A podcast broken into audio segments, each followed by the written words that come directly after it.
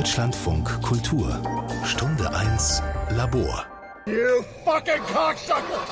You cocksucker! You cocksucker! Hi, dieser Mann, der sein nicht anspringendes Auto als Cocksucker beschimpft, das ist Nicolas Cage.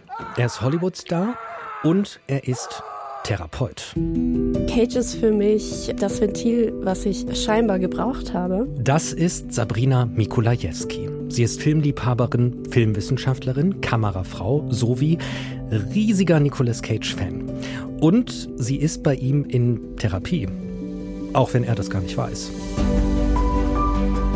Ja, deswegen war es für mich wie so ein Befreiungsschlag, so ein Cage am Tag zu posten und zu schreiben, ey, ich hatte heute eine Panikattacke, das war total scheiße. Punkt. Seit Beginn der Corona-Pandemie postet sie auf Facebook fast jeden Tag ein Bild aus einem Nicolas Cage-Film und sie schreibt Texte dazu.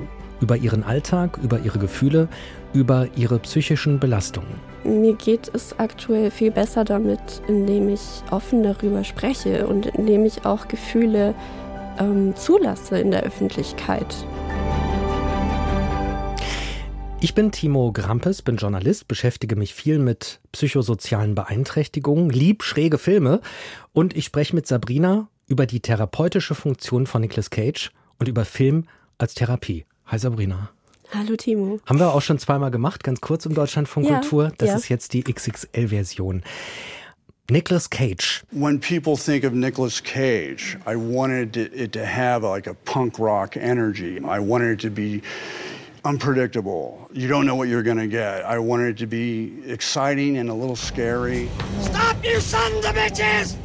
This is the police! Das ist doch der Typ in Schlangenlederjacke in Wild at Heart, ähm, neben dem dann Willem Dafoes abgeschossener Schädel aufschlägt auf trockenstem Wüstensand.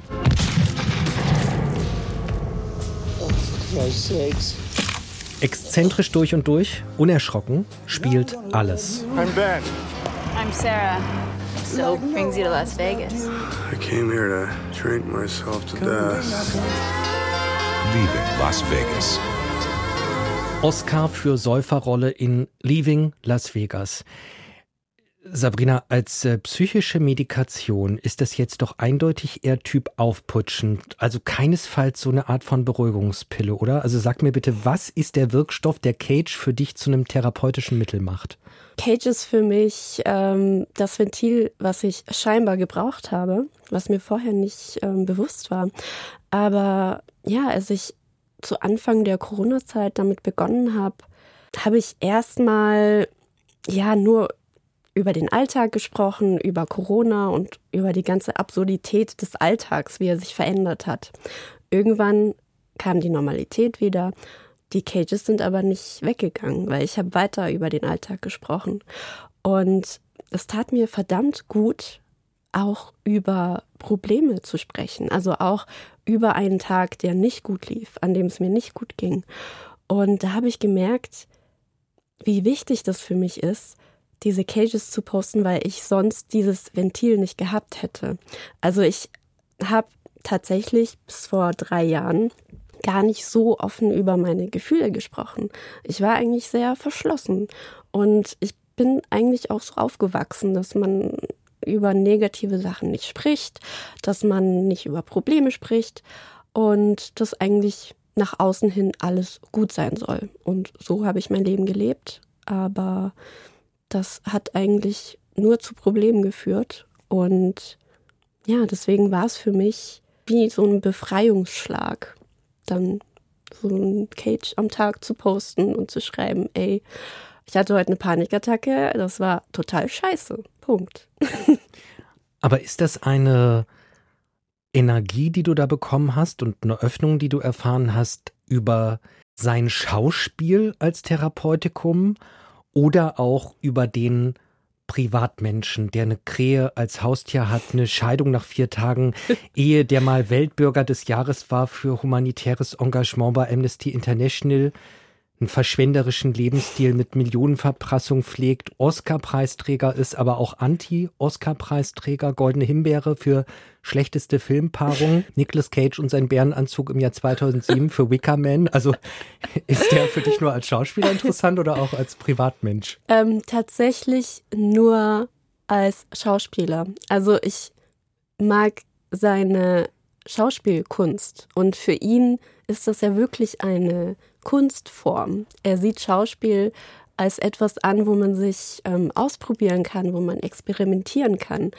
Und ja, das macht ihn einzigartig. Und es führt dazu, dass er eben unfassbar expressives Schauspiel an den Tag legt und Gesichtsausdrücke und äh, Gesten zeigt, die man sonst nicht sehen würde im Film. Du hast mir ja so ein paar Trailer-Ausschnitte geschickt. Also ich fand es wirklich krass, den Unterschied zu sehen zwischen Trailer und Film auf der ganzen Strecke mit Nicolas Cage. Weil beim Trailer war es immer so, ah ja, der exzentrische Typ. Aber im Kontext, in den Szenen selbst, steckt was anderes, Tieferes drin, was diese mhm. Trailer überhaupt gar nicht transportieren. Mhm. Ja, also Trailer wollen ja sowieso immer zusammenfassen und so die, die Szenen reinbringen, die die Zuschauer in die Kinos treiben. Ähm, und Cage hat ja in den letzten 20 Jahren, würde ich sagen, ähm, ist ja ein richtiges Popkulturphänomen geworden, ähm, vor allem durch das Internet. Und dann gibt es ja diesen Ausdruck Rage Cage, weshalb er auch für viele Filme gebucht wird, weil alle diesen Rage sehen wollen. Also sein Ausflippen, sein Rumschreien, sein totales Ausrasten. Dafür ist er bekannt. Und das erklärt dann auch, warum Trailer bestimmte Szenen reinnehmen. Der Gefühlsöffner. Der Gefühlsöffner. Wobei ich sein Werk der letzten Jahre nicht mehr so verfolgt habe. Ich glaube, ich habe den Faden kurz nach Con Air oder so verloren. Oha. Oder im Körper des Feindes. Ja. Irgendwie so. Ja, das war ja auch tatsächlich so die erfolgreichste Zeit für ihn, wobei er jetzt wieder so ein Comeback hat mit Massive Talent und jetzt ja Renfield, der ganz neu ins Kino kommt. Aber er hat zum Beispiel Mandy gemacht. Das ist ein, ich würde sagen, recht surrealistischer Film, in dem Cage auch wieder so einen Ausraster hat, so eine Ausraster-Szene. Eigentlich ist der ganze Film eine Art Rachefilm. Ähm, er will seine Freundin von Gangsterbossen oder so einer sektenähnlichen Gemeinde retten und macht eigentlich alle platt auf seinem Weg.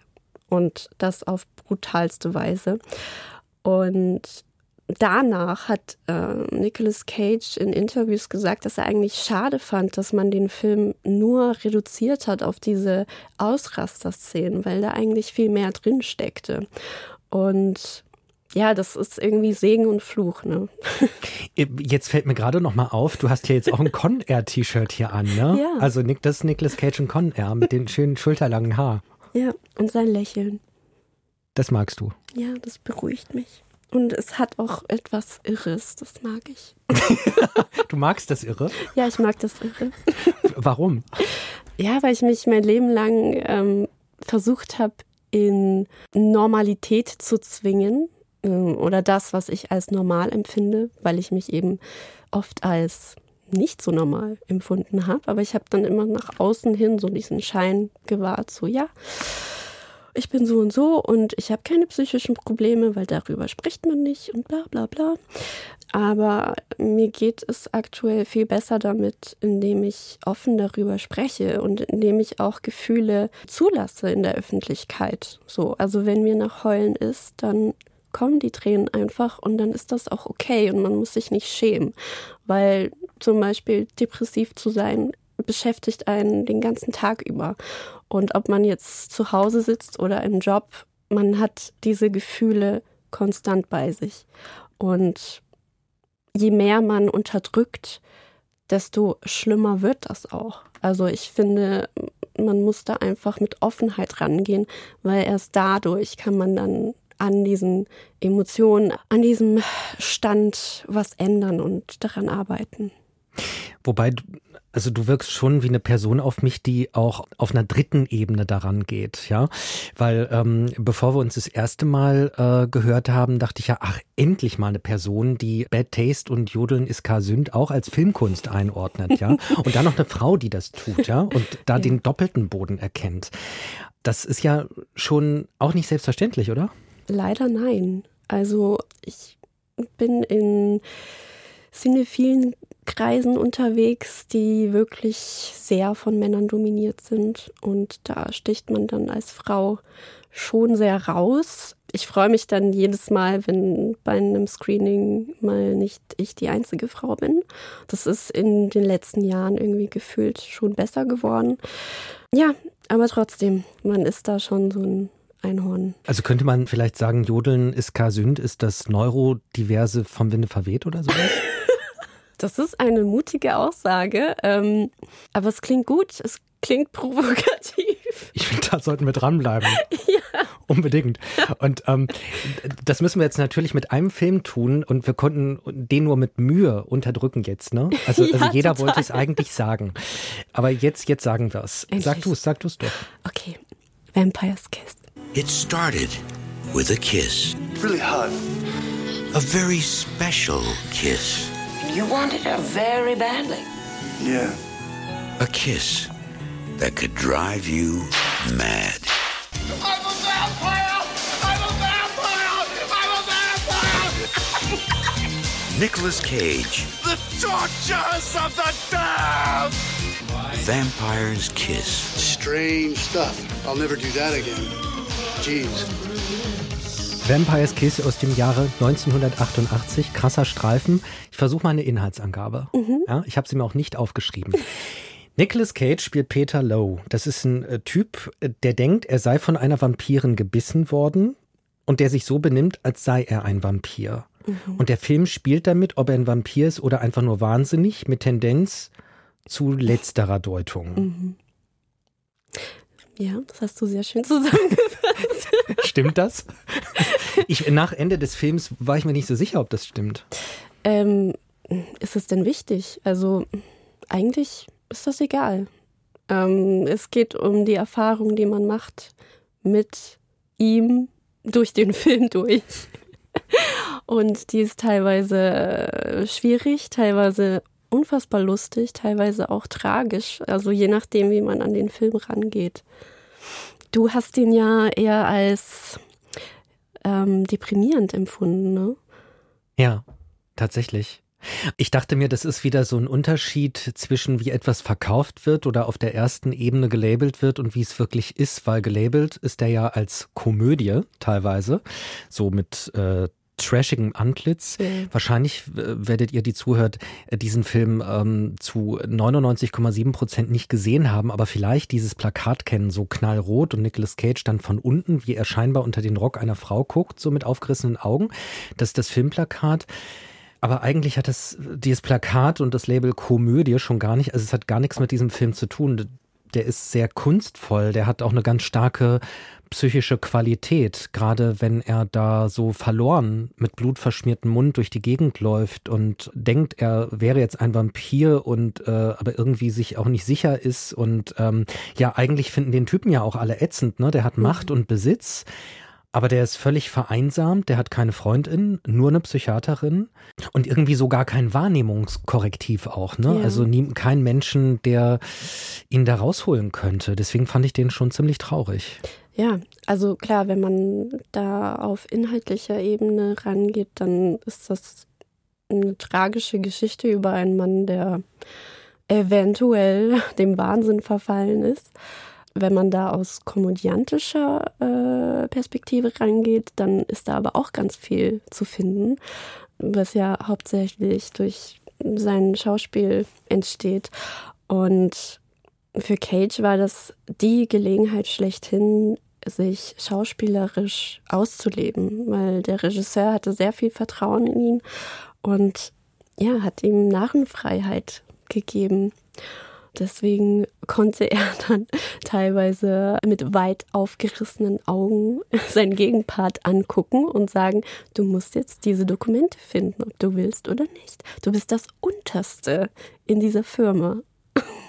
Ja, das ist eine krasse Szene. Ja, das ist sehr beängstigend. Also wenn man sich das mal im realen Leben vorstellen würde, dann würde man sofort rausrennen, was sie ja dann auch macht. Aber es wirkt. Es wirkt in diesem Film. Es wirkt aber ganz anders, wenn man das in so einen Trailer schneidet. Der Cage, jetzt macht er wieder was Plakatives. Mhm. Ähm, aber das ist ja nun der Film, über den du schreibst und der mhm. dich jetzt seit Jahren schon begleitet, ne? 2020. Ich, ja, ich kann es nicht glauben. Es sind drei Jahre. Warum ist es gerade dieser Film? Warum ist der so bedeutend geworden? Naja, also es ist auch der Zeit zu verdanken, in der ich den Film geguckt habe. Also ich habe ihn im März 2020 geguckt. Das erste Mal, oder? Das erste Mal, mhm. ja. Also ich hatte den schon sehr lange auf dem Schirm, dank eines YouTube Supercuts, in dem so die besten Szenen zusammengeschnitten waren. Und ich dachte mir damals so, oh mein Gott, diesen Film musst du unbedingt sehen. Und dann äh, kam der in Deutschland raus und ich habe ihn mir sofort gekauft. Und ja, das war ja der Beginn der Corona-Zeit, wo alles ein bisschen durcheinander war und ich so das Gefühl für Realität nicht mehr ganz so hatte. Also es hat sich alles surreal angefühlt, wie in einem apokalyptischen Film. Ich habe mir alle möglichen Szenarien ausgemalt, was man mit einer Angsterkrankung oft macht. Und plötzlich wurden all diese Szenarien, die ich mir immer ausgemalt habe, real. Und ähm, ja, dann habe ich den Film gesehen und es gab so viele Momente, in denen Cage geguckt hat oder geweint hat, wie ich mich fühle. Also das ist jetzt schwer auszudrücken, aber es gibt eine Szene, in der Cage total zusammengekauert in einer Ecke sitzt und anfängt loszuheulen und die Worte Buhu dazu sagt. Also das ist ja so over the top, das kann man fast gar nicht ernst nehmen. Aber so habe ich mich zu dem Zeitpunkt oft gefühlt, so dieses, oh Mann, ich will mich jetzt auf den Boden legen und einfach losheulen wie ein Baby, weil mir das alles zu viel ist. Und deswegen war das so, weiß ich nicht, irgendwie auch beruhigend, Cage zuzugucken. Bei etwas, was ich manchmal selber gerne machen möchte. Also er hat stellvertretend für dich gehandelt. Irgendwie schon.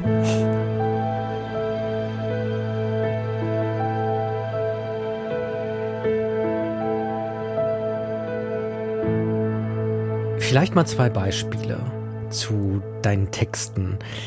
Es geht ja eben sehr oft um Mental Health, nicht immer, aber oft. Und ja, da ist ja diese eine Szene, von der du gerade gesprochen hast, wo er so zusammengekauert in der Ecke sitzt mhm. und du schreibst dazu, wenn Monsieur, das ist deine Katze, also wenn Monsieur dich ruft, weil sie Hunger hat, du aber gerade eine Panikattacke hast und dein ganzes Leben in Frage stellst. Oder ein anderes Beispiel wäre, Cage sitzt da vor seiner Psychiaterin und du textest, wenn du deine Psychiaterin öfter siehst als deine Freunde. Mhm. Wie kommt sowas zustande? Denkst du erst daran, wie du dich fühlst und das ist so der Ausgangspunkt oder denkst du erst an ein Filmbild und das ist der Ausgangspunkt? Nee, das ist immer zuerst die Emotion, das Gefühl und je nachdem suche ich mir dann das Bild aus. Ich habe ja auf meinem Handy, ich glaube, ungefähr 900 Screenshots aus dem Film gemacht. Auf Vorrat schon, oder? Ja. Wie viele hat er insgesamt? Viele. Viele, ne? Also ich habe bei nach der ersten Sichtung 2020 habe ich angefangen mal so ein paar Screenshots zu machen. So, ich habe den Film eingelegt und der Film fing an und da war schon der erste Moment, wo ich dachte, oh, so fühle ich mich, wenn das und das passiert. So, und dann habe ich den Screenshot gemacht und dann wurde es immer mehr, immer mehr, immer mehr. Und dann dachte ich, okay, jetzt kannst du auch den ganzen Film durchgehen, weil irgendwie ist in jeder Szene irgendein Moment, in dem du dich wiedererkennst oder der irgendwie ähm, witzig wäre für deinen Alltag. Und das ist mir auch total wichtig, Humor. Also mir ist total wichtig, mit Humor an psychische Erkrankung ranzugehen, weil sonst würde ich wahrscheinlich, weiß ich nicht, noch mehr durchdrehen. Jetzt bitte ich, dass du mir eine überspitzte Nachfrage nachsiehst, schon mal vorab. Hat nicht jeder Film so viele Einzelbilder, dass du ganz viele Gefühle damit ausdrücken könntest? Also ob es jetzt Batmans Rückkehr ist oder Jodeln ist Kasünd. Warum der und nicht die genannten anderen zum Beispiel. Hm. Ich sehe schon, du lässt nicht locker, ne? Nee, ich kann nicht anders. Ja. Tut mir leid. Das ist die Deutschlandfunk-Sozialisation. Okay. Ja, warum habe ich das nicht mit einem anderen Film gemacht? Ich glaube, weil ich bisher in keinem anderen Film so ein expressives Schauspiel gesehen habe wie in diesem Film. Also ich glaube auch in anderen Cage-Filmen war das nicht so extrem wie in dem. Also Und du hast viele gesehen, ne? ich habe Wirklich viele, gesehen, ja. Und das ist definitiv der Höhepunkt seines expressionistischen Schauspiels, weil er eben alle Freiheiten hatte. Und er hat dann Elemente aus dem Film dann in Face-Off benutzt. So, das, das war so sein, irgendwie so wie so ein Trainingslager für ihn. Und daran liegt's. Also es ist wirklich nur, weil er da am krassesten ist. So. Was gibt dir das tägliche Posten? Also zum einen tut es gut, manchmal mich so hinzusetzen, wenn es ein stressiger Tag war und zu überlegen, so, uff, so was war denn heute überhaupt los? So. Und dann meistens fällt mir irgendwas ein. Es ist eine Art Loslassen. Es ist eine Art, ähm, mit Emotionen umzugehen. Und ich habe viele Emotionen. Das äh, ist ein Release, also wie so ein ähm, Coping-Skill. Ja, das ist eigentlich mein Coping-Skill. Ähm, das heißt, je nachdem, was passiert ist, auch wenn es nur Kleinigkeiten waren, so wenn es ähm, witzige, alltägliche Geschichten sind, dann teile ich das halt auch gerne mit Freunden, Freundinnen. Aber wenn es um meine Psyche geht, dann ist das, glaube ich, jetzt auch Teil meines Weges, damit umzugehen und mm, meine Krankheiten anzunehmen und zu akzeptieren, ähm, indem ich das offen darlege und so kein Geheimnis draus mache. Wie reagieren Leute, die dich kennen, drauf? Die meisten lachen darüber. Die meisten ähm, freuen sich, dass ich Sachen teile. Meine Mutter ähm, freut sich sehr, wenn ich Dinge teile und ähm, ja, somit ist sie auch immer auf dem neuesten Stand, weil ich nicht so gerne telefoniere und mich nicht so oft melde bei ihr. Mir freut sie sich, dass sie zumindest äh, dahingehend weiß, was in meinem Leben vorgeht. Das heißt, deine Mutter ist deine Facebook-Freundin. Ja, ja. Manchmal muss ich Beiträge blockieren für meine Mama. Aber äh, die meiste Zeit kann sie alles mitlesen. Wann blockierst du? Ähm, Wenn es in Richtung sexuelle Geschichten geht, Hm. ähm, das muss sie nicht lesen. Ich, hab wusste gar nicht, dass das geht, bei, aber ich weiß sowieso nicht mehr, wie Facebook geht. Ja, also du kannst äh, einzelne Beiträge für bestimmte Leute ähm, blockieren.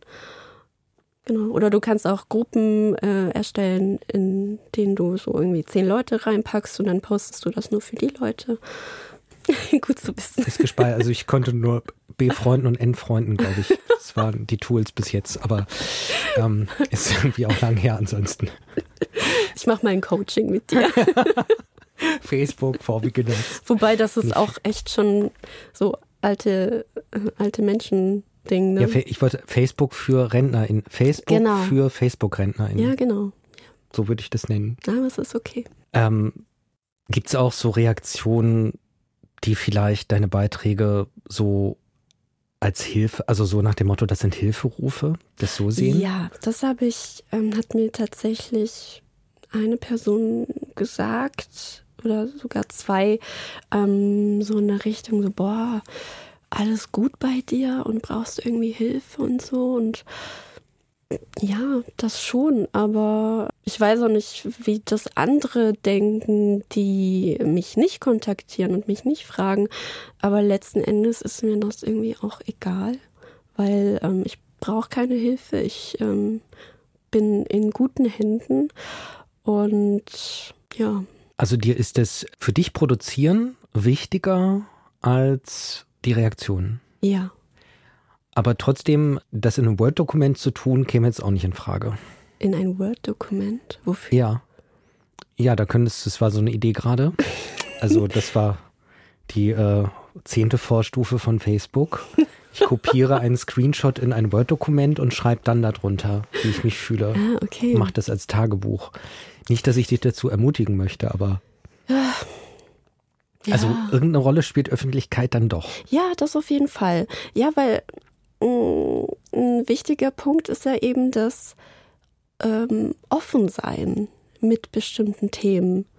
Und das liegt mir eigentlich sehr am Herzen, dass ähm, Menschen auch über mich Bescheid wissen und auch Menschen, mit denen ich vielleicht nicht so engen Kontakt habe, über mich Bescheid wissen, weil mir das jetzt aktuell ein wichtiges Anliegen ist, weil ich eben das Gefühl habe, ich habe in meinem Leben viel zu oft geschwiegen und viel zu oft eine Rolle gespielt oder eine Person gespielt, die ich eigentlich nicht bin. Und ich habe das Bedürfnis danach, dass mich Menschen so sehen, wie ich bin. Und, und zwar äh, viele auch. Und viele, ja. Wie viele Facebook-Freundinnen hast du? Oh, ach so, naja, extrem viele sind das nicht, aber so 1500 oder Was? so. Das ist ja Explosion, das ist ja, wetten das? Ja.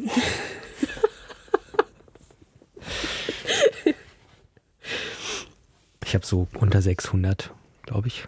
Ist ja auch viel. Ja. Aber ich habe gewonnen. Ne? Gewonnen. Welcome, Nicolas Cage.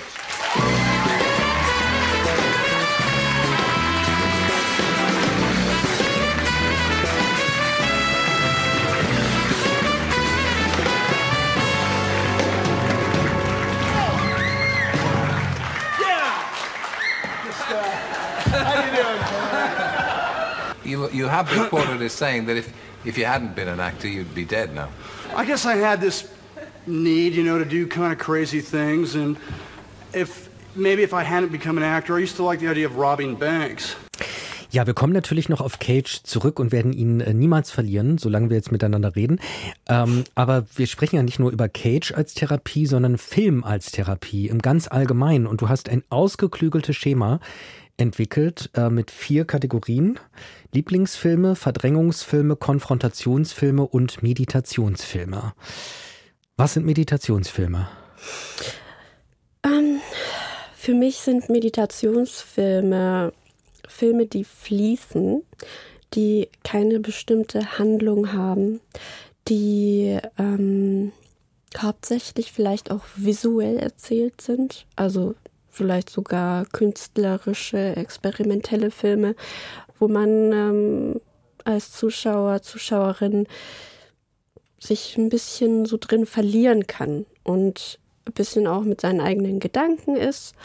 Ähm, und ja, ich habe als Beispiel da auch an Werner Herzog gedacht. Mhm. Seine Filme sind zwar in, sehr inhaltlich, das schon, sind auch man, man wird als Zuschauer, Zuschauerin da auch mm, an die Hand genommen von Werner Herzog in seinen ähm, äh, Off-Tönen und an, in seinen ähm, Beschreibungen und Erzählungen.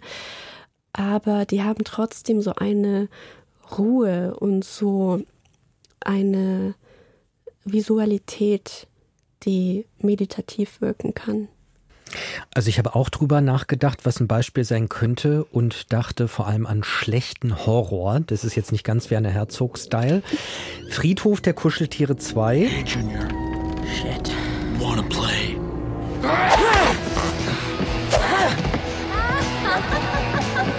Zombifizierter Schuljunge klingelt an Tür. Edward Furlong aus Terminator 2 macht die Tür natürlich auf, was sonst. Er kämpft mit dem. Zombifizierte Mutter von Edward Furlong lacht wirr in Zeitlupe, in dysfunktionaler Zeitlupe. Ist ein Film voller dysfunktionaler Zeitlupen, äh, in dem ständig Leute tun, was keiner tun würde. Zum Beispiel Tür öffnen, wenn der Zombie mit der Axt davor steht. Das gibt nichts Sinn. Es endet alles in völliger Redundanz. Und dann dieser Abspann mit so Weichzeichner, ne? als wären wir in so einem drei bis vier Stunden Epos von Ingmar Bergmann, Fanny und Alexander, da so in Weichzeichner nochmal alle Schauspieler dieses, ne, so mit, mit Namen und äh, Bild und weichgezeichnet drumherum. Also, ähm, also das ist jetzt Schrott als Meditation. Das funktioniert für dich aber nicht? Doch, das auch. Aber Zuerst, ich würde nie einen Film als Schrott bezeichnen. Oh, habe ich mich schuldig gemacht. Ja, also allein das Wort Trash ist für mich, das, das tut mir in der Seele weh. Das möchte ich nicht. weil, weil, also jetzt müsst ihr aber am Beispiel von Friedhof der Kuscheltiere 2 erklären, warum, warum das kein Schrott ist. Du bist in der Beweispflicht. Ja, aber guck mal, du hattest doch Spaß dabei. Ja, das Und stimmt. der Film ist dir bis heute im Kopf geblieben. Ja, leider. Ja, siehst du. Das reicht schon. Ja, natürlich. Ja, vieles ist mir im Kopf, was nicht so toll ist. Ja, aber das sind alles Erfahrungen, die du mit dir trägst. Und ich finde, jeder Film, der gemacht wird, hat das Recht, geguckt zu werden. Und deswegen ähm, möchte ich keinen Film als Schrott bezeichnen. Natürlich gibt es Filme, die ich persönlich nicht gut finde. Aber ich weiß ich nicht, ich will mich trotzdem öffnen. Und ich habe ja einen Letterboxd-Account. Kennst du Letterboxd? Bitte erklären. ähm, das ist eine App, in der man tagebuchartig seine ähm, Filme festhalten kann. Also mit Datum und wie man den Film fand. Das habe ich jetzt auch ähm, seit drei Jahren, weil ich, äh, also hauptsächlich, weil ich so ein schlechtes Gedächtnis habe und ich oft einen Film ähm, mehrfach gucken kann und ihn immer wieder zum ersten Mal gucken kann, weil ich alles vergesse.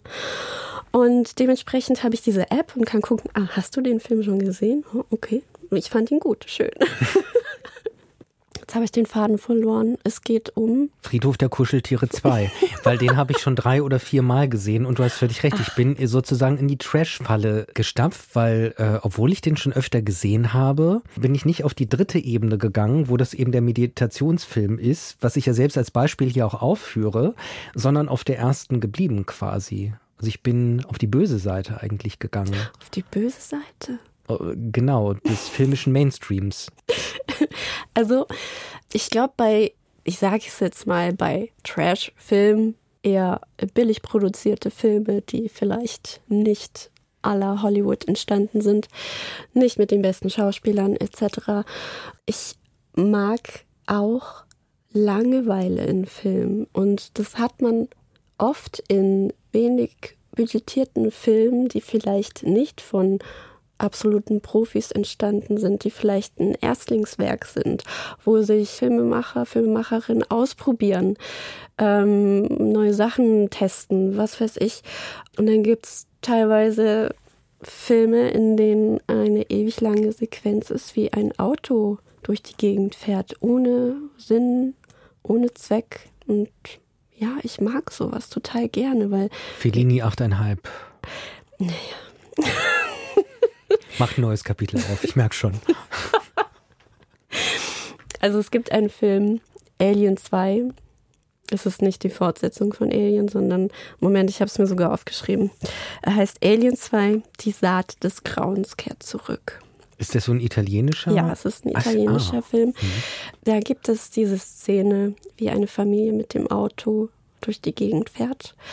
Und man sieht das Auto immer so von links nach rechts durchfahren, dann wieder von links nach rechts durchfahren.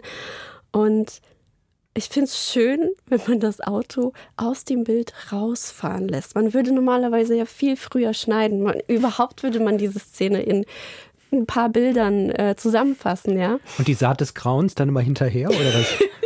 dass das ganz am Anfang passiert ist. Außerdem, das, wie man sich vorstellt, wie die Saat des Grauens aussieht, ist sie natürlich in dem Film auch nicht. Was so ein Teppich, ja auch, der Blob. ja, genau. So schleimig hinter, hinter dem Auto, ganz langsam, keuchend. Das hat man ja ganz oft in den äh, 80er-Filmen gehabt mit ähm, ganz famosen Postern, in denen, was weiß ich, für Monster drauf sind und ähm, keine Ahnung, äh, Mumien, äh, Zombies, alles. Und dann hast du irgendwie äh, Mullbinden an einer Mullbinden. Person. Sind wir eigentlich noch bei Meditationsfilmen oder? Ah ja, ich bin bei langweiligen Filmen. Die sind tatsächlich für mich meditativ, ja, langweilige Filme. Die Rückkehr des Pharao. und seiner grausamen Saat. Ähm, das äh, ist doch der fließende Übergang zu äh, Konfrontationsfilm. Was soll und ist ein Konfrontationsfilm? Ähm, da würde ich, das passt da in diese Kategorie rein, Trigger, Triggerwarnungen. Mhm. Es sind ja aktuell auch wieder in den Medien werden diskutiert. Ähm, Triggerwarnungen sind ja die ähm, äh, Sätze, die am Anfang des Films äh, gezeigt werden, um zu zeigen, was für Dinge in dem Film vorkommen. Also ob es jetzt sexuelle Gewalt ist, ob es, sag was. Schlimmes, Schlimmes. schlimme, schlimme Sachen, die manche Menschen triggern könnten. Also ähm, denen es dann nicht gut geht danach. Und für mich ist das Konfrontieren mit Dingen in Filmen Teil der ganzen Erfahrung. Also klar, ich habe auch Filme, die mich manchmal triggern. Äh, ich glaube, es gibt bei jeder Person Themen, mit denen man ungern in Berührung kommt in Filmen. Aber ich lasse mich lieber triggern, als auf die Konfrontation ganz zu verzichten. Und manchmal tut das auch gut. Also manchmal brauche ich die Konfrontation auch. Manchmal brauche ich einen Horrorfilm oder einen anderen Film, der vielleicht jetzt keine Komödie ist, der keine gute Laune verstreut, um mich in einem geschützten Rahmen mit bestimmten Emotionen ähm, auseinanderzusetzen. Ist Vampire's Kiss denn ein Konfrontationsfilm für dich? Nee. Nee, ne? Nee. Das wäre Lieblingsfilm. Lieblingsfilm, da kommen wir noch zu. ähm, gut, aber er konfrontiert ja irgendwie auch, deswegen ja, war ich ein bisschen stimmt. unsicher jetzt, wie ja. du es einordnen würdest. Ja, aber Konfrontation, da ist für mich wirklich auf einer viel emotionaleren Ebene. Filme, die mich an Erinnerungen bringen oder an Gefühle, die ich eigentlich gerne verdränge oder verdrängt habe. Und dann aber in diesem Safe Space des Kinos oder meiner Couch mich dem aussetze und weiß, das ist ein Film, das sind Emotionen, die das in mir hervorruft und ich komme klar damit. Oder manchmal auch nicht. Manchmal triggert es eine Panikattacke, aber es ist okay. Ja, und vorher ist ja nicht immer klar, was welcher Film genau auslöst. Und also als du mir naja, das gesagt hast. Wenn es Triggerwarnungen gibt, ähm, dann ja. Dann ist die, der äh, Überraschungsfaktor weg. Mhm.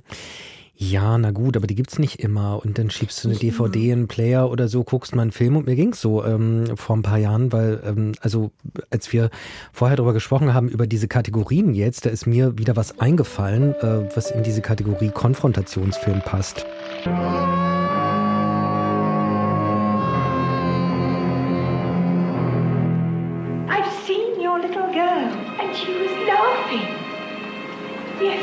My sister's psychic. She wants you to know. I've seen her. And she wants you to know that she's happy. Christy. Wenn die Gondeln Trauer tragen, Donald Sutherland spielt einen Vater, der verliert seine Tochter, die ertrinkt und die hat einen roten Regenmantel an und der Vater sieht dann nach ihrem Tod eine Gestalt mit rotem Mantel und so eine spitze Kapuze hängt da dran, immer von hinten. Er sieht die auf Bildern, auf Fotos, auf der Straße. Es gibt ein ganz grauenhaftes Ende. Und also der war für mich wirklich ganz schlimm und ich habe es nicht kapiert, woran das liegt. Und äh, erst in Vorbereitung hier drauf ist mir eingefallen, ähm, tatsächlich hatte ich den Kontakt zu meiner sozialen Tochter verloren. Der war abgebrochen und ähm, da gab es eine Zeit, wo ich mich nach jedem Kind im Supermarkt umgedreht habe, das Papa gerufen hat. Und dann habe ich diesen Film relativ frisch gesehen und das gar nicht miteinander verbunden. Und äh, ich äh, dachte, ich möchte diesen Film nie wiedersehen. Also auch die ein bisschen so die Hilflosigkeit, ja. dem zugucken zu müssen, was da jetzt passiert weil du nichts, nichts daran ändern kannst. Ja, vor allen Dingen, wenn ich mich gerade selbst hilflos fühle und, ja. und so. Ne? Also weil Donald Sutherland kann ja nichts anderes machen, ja. als diesem Mädchen mit der Kapuze die ganze Zeit hinterher mhm. zu rennen. Und die ist tot. Die Tochter ist tot. Ja. Weg. Kommt nicht wieder. Und er kann und er erklärt es selbst seiner Frau. Mhm. Er sagt es ihr selbst. Sie ist tot und kommt nicht wieder. Aber er kann nicht anders, als bis zum Ende ähm, dieser roten Kapuze hinterher zu rennen. Ja. Ja, das macht Trauma mit Menschen.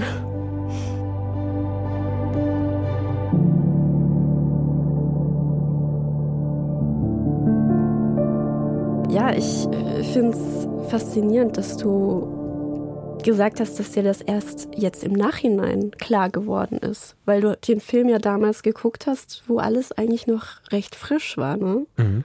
Und dass du da den Zusammenhang nicht gesehen hast bis jetzt, finde ich faszinierend, weil was das Hören manchmal machen kann, dass das bestimmte Themen einfach wegradiert und ausblockt, weil man die Zusammenhänge nicht sehen möchte und man will nichts damit zu tun haben. Deswegen geht man einfach weiter und findet das scheiße. Obwohl das äh, Thema auf der Ebene des Trauerns ja ein sehr großes Thema war, auch lange ein mhm. Thema.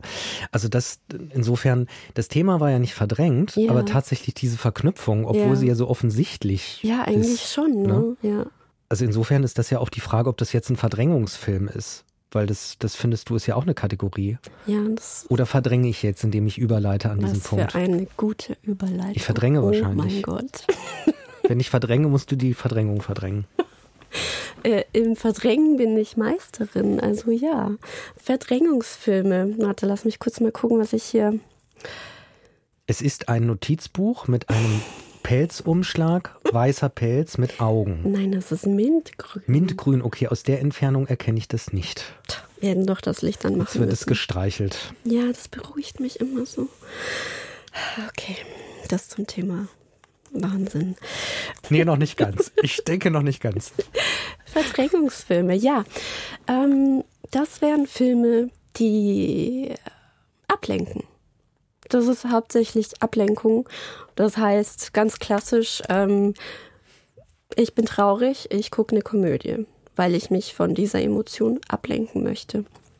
Ähm, was auch sehr nah an der anderen Kategorie ist, an den Lieblingsfilmen, ähm, die ja auch eine Art Verdrängung des jetzigen Zustands sind, ähm, weil Lieblingsfilme sind Filme, die sozusagen, das habe ich in der Therapie gelernt, äh, das innere Kind an die Hand nehmen und mit diesem Kind etwas Schönes unternehmen.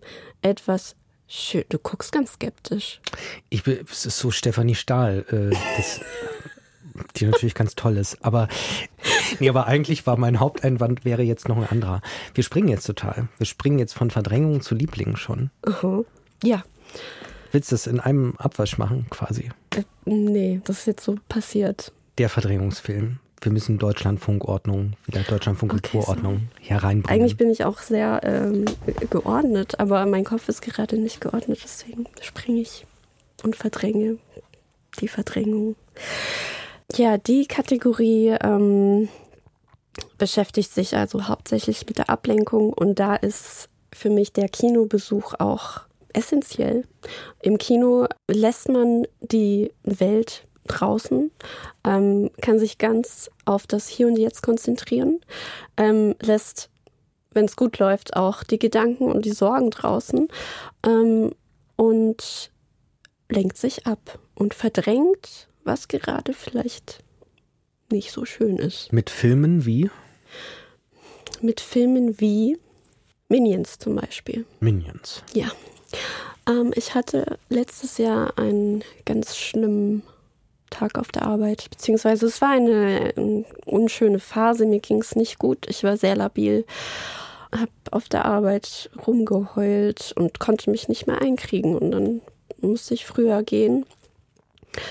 Und dann stand ich irgendwie tränenüberströmt am Bahnhof und habe überlegt, okay, ich, du, ich, du kannst jetzt nicht nach Hause gehen, das schaffst du nicht. Und was machst du denn dann zu Hause? Und dann bist du deprimiert, weil du früher nach Hause musstest, und dann so das ganze Gedankenkarussell. Ähm, und dann habe ich geguckt, welcher Film läuft denn jetzt? Was könnte ich mir denn jetzt angucken? So, das war wirklich der erste Gedanke, so, okay, wenn du nicht nach Hause kannst, dann geh ins Kino. Und es lief zum Glück der neue Minions-Film. Die Rückkehr, Minions 2, die Saat des Einäugigen des Grauens. kehrt zurück. Die Rückkehr der Banane. ja, und ich saß da, das war nachmittags, ich saß da mit ein paar Kindern und ein paar Erwachsenen. Es war nicht, nicht gut besucht. Aber ich war ähm, diejenige, die am lautesten gelacht hat, weil ich in dem Moment tatsächlich alles verdrängen konnte und aber auch den ganzen Frust rauslachen konnte. Also es war so, eine, so ein Feel-Good-Film. Sehr eingängiges Beispiel, wirft überhaupt keine weiteren Fragen auf. Ja, was wäre denn für dich ein Verdrängungsfilm? Ein Verdrängungsfilm. Was ist denn für mich ein Verdrängungsfilm? Also irgendwas, was ich schon mal gesehen habe wahrscheinlich und mhm. was ich mhm. einschätzen kann. Ähm, aber ich finde es ja, ich finde es vom Lieblingsfilm gar nicht immer so leicht auch abzugrenzen. Ja, das stimmt. Also ich gucke die äh, Glücks Ritter oder Jäger? Ich, ver ich oh, dachte, ich du sagst Glücksbärchis. Nee. Nein. Ähm, Glücksritter mit Eddie Murphy. Ja, mit Eddie Murphy, ja. genau. Äh, Prinz aus Zamunda, obwohl das gucke ich ja, das sind so jährliche Rituale, ne? Aha. Das passt wahrscheinlich. Ja, das ist dann schon Lieblingsfilm. Das passt nicht wirklich. Wahrscheinlich Lethal Weapon 2. Mhm. Das wäre vielleicht einer. Also, das ist so, weil ich die Handlung so in- und auswendig kenne weil ich es mag, wie den Schurken der Garaus gemacht wird, am Ende die Gerechtigkeit siegt und irgendwie alles gut. Alles wieder in Ordnung. Mhm. Ja. Aber wenn du jetzt vielleicht Phasen hast, in denen es dir nicht gut geht und dann ins Kino gehst, weißt das? Gehst du, bist du ein Kinogänger? Gehst du Inzwischen eher wenig, würde ich sagen. Ah, okay. also es gibt so kleine, kleine Zuspitze. Dieses Jahr war ich einmal im Kino. Was habe ich gesehen? Die Klapperschlange aus dem Jahr 1981. Mit äh, ja, toll. einem Menschen noch im Kinosaal. Das sind aber auch immer sehr spezielle Kinobesuche, wenn man fast alleine oder sogar ganz alleine im Kino ist. Das mag ich eigentlich ganz besonders. Ich in der letzten Reihe, er in der ersten auch. Ach, ne? du bist so ein letzte Reihe Mensch? Auf jeden Fall, ja. ja. Wow, ich bin das Gegenteil. Ich bin fast immer in der ersten Reihe, wenn es geht. Wenn es nicht zu groß ist, der Saal, und die Leinwand zu nah an den Sitzen, dann ja. Moment, Sonne und Beton habe ich noch gesehen, fällt mir ah, gerade ein. Okay, ich den habe ich noch nicht gesehen. Ich war doch zweimal im Kino dieses Jahr. Ist aber auch kein Verdrängungsfilm, würde ich sagen, sondern einfach nur ein Film. Okay. Und so am Wochenende? Am Wochenende? Ja. Nee. Aber zu Hause so? Zu Hause was gucken? Ja. Ach, ich lese mehr. Ah, okay. Ah, ja. dann hast du vielleicht Verdrängungsbücher. Ja, auch das nicht unbedingt. Ist eher sehr sachlich ah, orientiert, okay. eher sachbuchorientiert. Also okay. ich habe wirklich Filme durchgekurbelt, habe ich in meiner Kinder- und Jugendzeit wirklich mhm. rauf und runter. Also deswegen diese, alles, was so ab den 60ern ansetzt, mhm. da gibt's eine große Expertise, die ist aber auch schon 20 Jahre alt dann mhm. teilweise. Mhm. Ja. Okay, verstehe. Mhm. Lieblingsfilm? Ja. Vampire's Kiss natürlich, deiner jetzt Auf jeden jedenfalls. Fall. Ja, den habe ich auch seit 2020, glaube ich, sechsmal gesehen oder so. Nur? Ja. Ach so. Ja. Das stimmt, viele Screenshots heißt nicht den Film oft gesehen haben. Nee, gar nicht. Äh, ich will ihn ja auch nicht kaputt machen. Nee. Ähm, weil ich will ja, das ist auch so ein Ding, ich will die Filme auch nicht zu oft gucken, weil ich die nicht zergucken will. Ich will sie nicht zergucken, das ist schön. Ja, ich möchte sie nicht zergucken. Das finde ich schade, weil wenn es schon so ein Lieblingsfilm ist, dann soll das auch so bleiben. Und ähm, es soll nicht ein Film werden, bei dem ich denke, oh, ist nicht schon wieder die Szene, kann ich nicht mehr, mhm. kann ich alles auswendig. Ich will alles auswendig können, aber das noch genießen.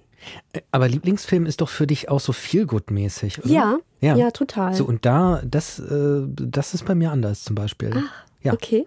Also mein Lieblingsfilm ist Pichot. Ah. Auch bekannt als Asphalthaie. Es geht um einen Straßenjungen, Pichot, der sich mit Freundin durch äh, Sao Paulo und Rio de Janeiro schlägt. Das ist äh, irre gut, aber auch sehr, sehr traurig mhm. und gar nicht geborgen. Mhm. Also so geht's auch.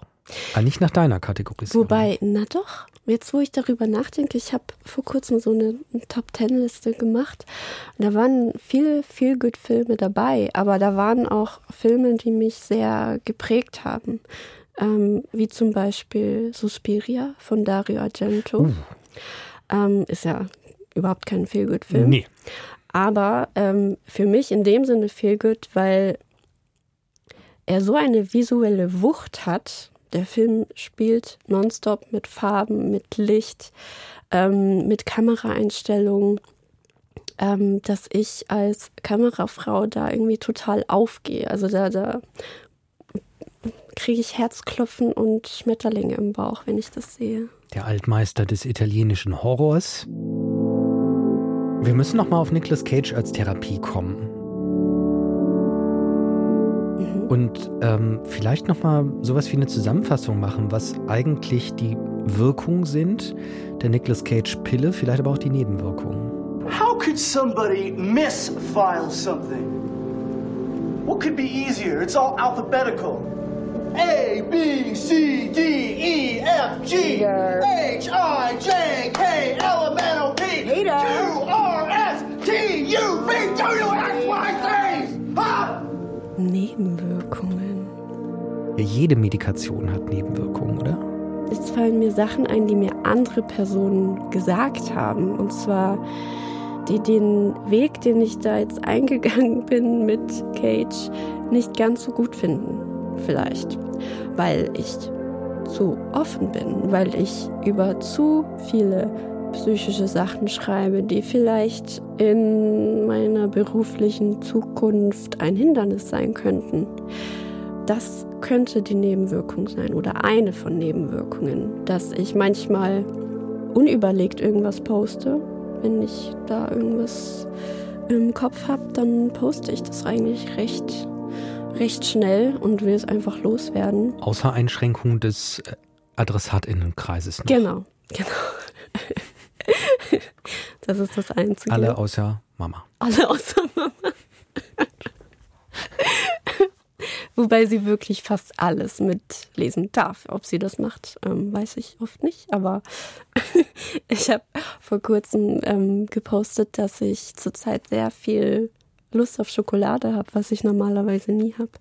Und dann war ich vor kurzem zu Hause und sie hat Schokolade eingekauft und hat gesagt, so ja, ich habe doch gelesen, dass du zurzeit Lust auf Süßigkeiten hast. Deswegen möchten wir sie jetzt auch grüßen und herzen, genau. nicht exkludieren. Liebe Grüße an meine Mama. Okay, so vielleicht Auswirkungen für die Zukunft. Ähm, wann ist die Einnahme nicht empfohlen? Gibt es eine Kontraindikation? Wenn ich emotional zu aufgewühlt bin oder, naja, wenn ich akut in einer Panikattacke stecke zum Beispiel, dann ähm, ist mir das auch gar nicht möglich zu posten. Auch wenn mir dann manchmal dank des dieser Regelmäßigkeit ähm, die Komik an manchen Situationen dann auffällt. Zum Beispiel das mit Monsieur, was du vorhin vorgelesen hast, dass sie nach Essen miaut und ich eigentlich gerade ähm, weinend auf dem Boden liege und mich nicht bewegen kann. Ähm, ich finde da trotzdem eine Komik drin, weil da ist eine Katze, die hat Hunger. und du musst sie füttern, egal ob wie es dir jetzt geht. Und du musst das jetzt einfach machen. Und das allein dann ähm, zu posten darüber zu schreiben, ich nehme die Sachen ja meistens auch gar nicht so ernst. Also wie viele Leute das auffassen. Ich gehe da schon mit einer Lockerheit dran und mag die humoristischen Elemente in verzweifelten Situationen. Wie hat sich deine psychische Gesundheit und der Umgang damit, wie hat sich das seit Beginn der Pandemie und seit dem Beginn des Postens bis heute verändert? Was ist sozusagen die große Linie? Ich würde sagen, dass ich dadurch gelernt habe, besser mit meiner Emotionalität umzugehen, besser mit Dingen, die ich eigentlich unter Verschluss halten würde. Und insgesamt bin ich ein viel offenerer Mensch geworden und das tut mir gut, weil ich auch merke, dass mir andere Menschen gegenüber ähm, offener werden. Und mir haben auch einige Leute geschrieben, dass sie dank mir irgendwie jetzt auch sich in therapeutische Behandlung ähm, begeben. Also das freut mich dann total, weil ich merke, ah, okay, also ich weiß manchmal nicht, wer das alles liest, ähm, aber irgendwo gab es da eine Person, die das irgendwie ähm, berührt hat und die sich dann die, die Zeit nimmt, um mir zu schreiben, um und um mir das zu erzählen. Und das finde ich schön. Das ist ein schönes Vertrauen und ja, ist auch irgendwie ein Ansporn, weiterzumachen. It's kind of amazing.